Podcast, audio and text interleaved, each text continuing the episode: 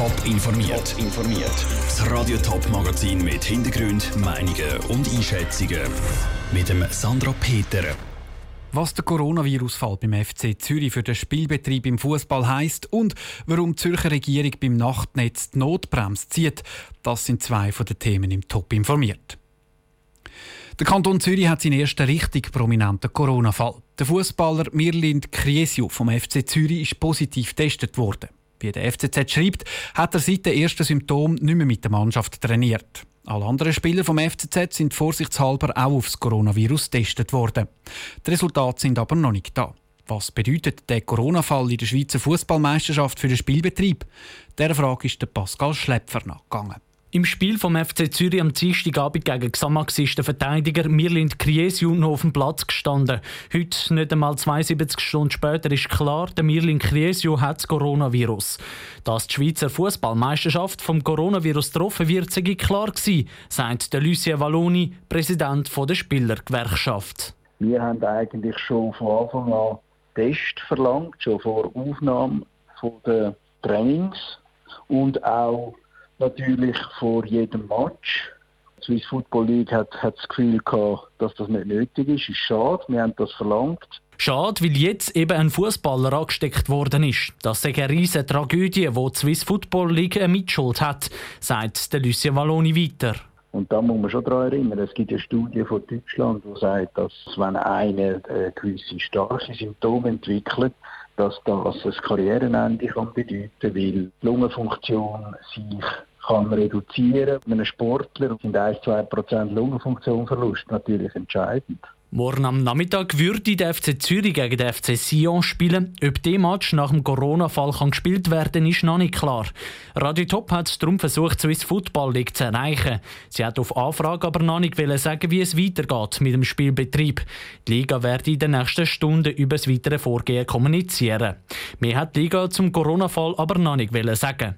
Die Frage, wie es mit der Saison weitergehen soll, kann dafür der Präsident der Spielergewerkschaft, der Lucien Valloni, beantworten. Ich bin der Meinung, das Spiel von Zürich muss sicher abgesagt werden. Ähm, und die anderen müssen alle getestet werden. Auf jeden Fall. Und vielleicht wäre es sogar gescheiter, alle anderen auch gerade abzusagen und dann die Tests abzuwarten und dann wieder neu anfangen. Die Gesundheit der Spieler müsse nämlich an oberster Stelle stehen. Der Beitrag von Pascal Schläpfer. Der FC Zürich ist nicht der erste Verein in der Schweiz, der vom Coronavirus getroffen worden ist. Beim FC St. Gallen ist der Stürmer Boris Babic auch positiv getestet worden. Wegen einem Kreuzbandriss hat er aber schon länger keinen Kontakt mehr mit der Mannschaft gehabt. Mengen Partygänger vom Land hat wohl sehnsüchtig auf das Datum gelangt. Heute in einer Woche hätte das Nachtnetz im Kanton Zürich seinen Betrieb wieder aufnehmen Mit Hilfe von Nachtzug und Nachtbus wären also auch die Leute aus dem Dorf in die Großstadt und vor allem nach einer Partynacht auch wieder heimkommen. Wären. Weil die Zürcher Regierung hat diese Pläne durchkreuzt. Sie hat beschlossen, dass wegen Coronavirus das Nachtnetz vom Zürcher Verkehrsverbund vorläufig den Betrieb nicht wieder aufnimmt. Der Patrick Walter hat vom Zürcher Regierungssprecher Andreas Melchior wissen, wie es zu dem Entscheid gekommen ist.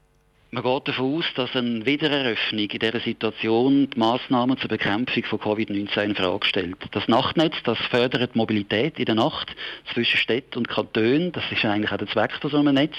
Damit steigt aber natürlich die Gefahr von der Verbreitung des Virus. Das wird man verhindern im Bewusstsein, dass das Nachtnetz eigentlich eine sehr gute Sache ist. Der Entscheid hat also einen klar epidemiologischen Hintergrund. Jetzt zur gleichen Zeit wäre auch vorgesehen gewesen, dass äh, in der Ostschweiz der Tarifverbund Ostwind sein Nachtnetz auch wieder rauffährt. Wissen Sie da, wie die Pläne von Ostwind sind und was es für einen Einfluss hat? Wie die Pläne sind, das kann ich Ihnen nicht sagen. Klar ist, dass jetzt natürlich die Nachbarkantone, die Unternehmen benachrichtigt werden, dass man das Gespräch sucht, dass man kommuniziert und äh, man lädt natürlich auch die anderen Kantone ein, sich dieser Massnahme anzuschliessen. Weil schlussendlich geht es ja um die Gesundheit der Menschen in den Nachbarkantonen. Das heißt aber im Umkehrschluss, die Massnahme die ist nicht abgesprochen mit den Nachbarkantonen? Die Massnahme ist nicht abgesprochen mit den Nachbarkantonen, sondern die Nachbarkantone werden benachrichtigt, dass man das vorhat. Und äh, man hofft, wie gesagt, dass sie nachziehen. Können Sie abschätzen, wenn denn das Nachtnetz tatsächlich wieder in Betrieb geht? Also der Beschluss von der Regierung, das gilt bis auf Weiteres und wenn man auf den Beschluss wieder zurückkommt, das wird selbstverständlich von der Lageentwicklung abhängen, da kann ich Ihnen keine zeitliche Dimension nennen. Der Zürcher Regierungssprecher Andreas Melchior im Interview mit dem Patrick Walter. Auch sonst hat der Kanton Zürich im Kampf gegen das Coronavirus die Schrauben wieder angezogen. Die Ressourcen für das Contact Tracing werden wieder aufgefahren und es ist auch wieder ein Corona-Krisenstab eingesetzt worden. Ein Haufen Autofahrer, die auf der Autobahn Richtung Zürich unterwegs sind, können sie nicht mehr sehen. Die riesen Baustelle auf Höhe Schwammendingen. Dort wird das Jahrhundertprojekt für Zürich auf die Beine gestellt. Ein Überlandpark, die sogenannte Einhausung Schwammendingen, wo vor 14 Jahren vom Stimmvolk angenommen worden ist. Nach all diesen Jahren heisst es vom Zürcher Stadtrat jetzt aber plötzlich, der Überlandpark soll mehr als doppelt so viel kosten wie geplant. Und darum müssen die Stadtzürcher für die Einhausung nochmal an die Urne. Vivien Sasso. Vor ein paar Jahren sind die Kosten für den Überlandpark über Schwammendingen schon mal aufgestockt worden. Von ursprünglichen 40 Millionen auf knapp 65 Millionen Franken. Und inzwischen redet die Stadt von mehr als doppelt so viel Geld wie ursprünglich geplant, nämlich von über 80 Millionen Franken. Für diese Kostenexplosion hat der Präsident der Stadt SVP, Mauro Tuena, kein Verständnis. Kann da nur den Kopf schütteln. Wir haben, wo die erste Abstimmung war, genau gefragt, ist es dann auch so, dass auf diese lange Zeit raus die Kosten langen und man hat uns versichert, dass die Kosten, die man projektiert hat, dass das lange tut. Das zusätzliche Geld braucht es laut dem Zürcher Stadtrat unter anderem, weil die Autobahneinhausung grüner soll werden als am Anfang geplant worden ist.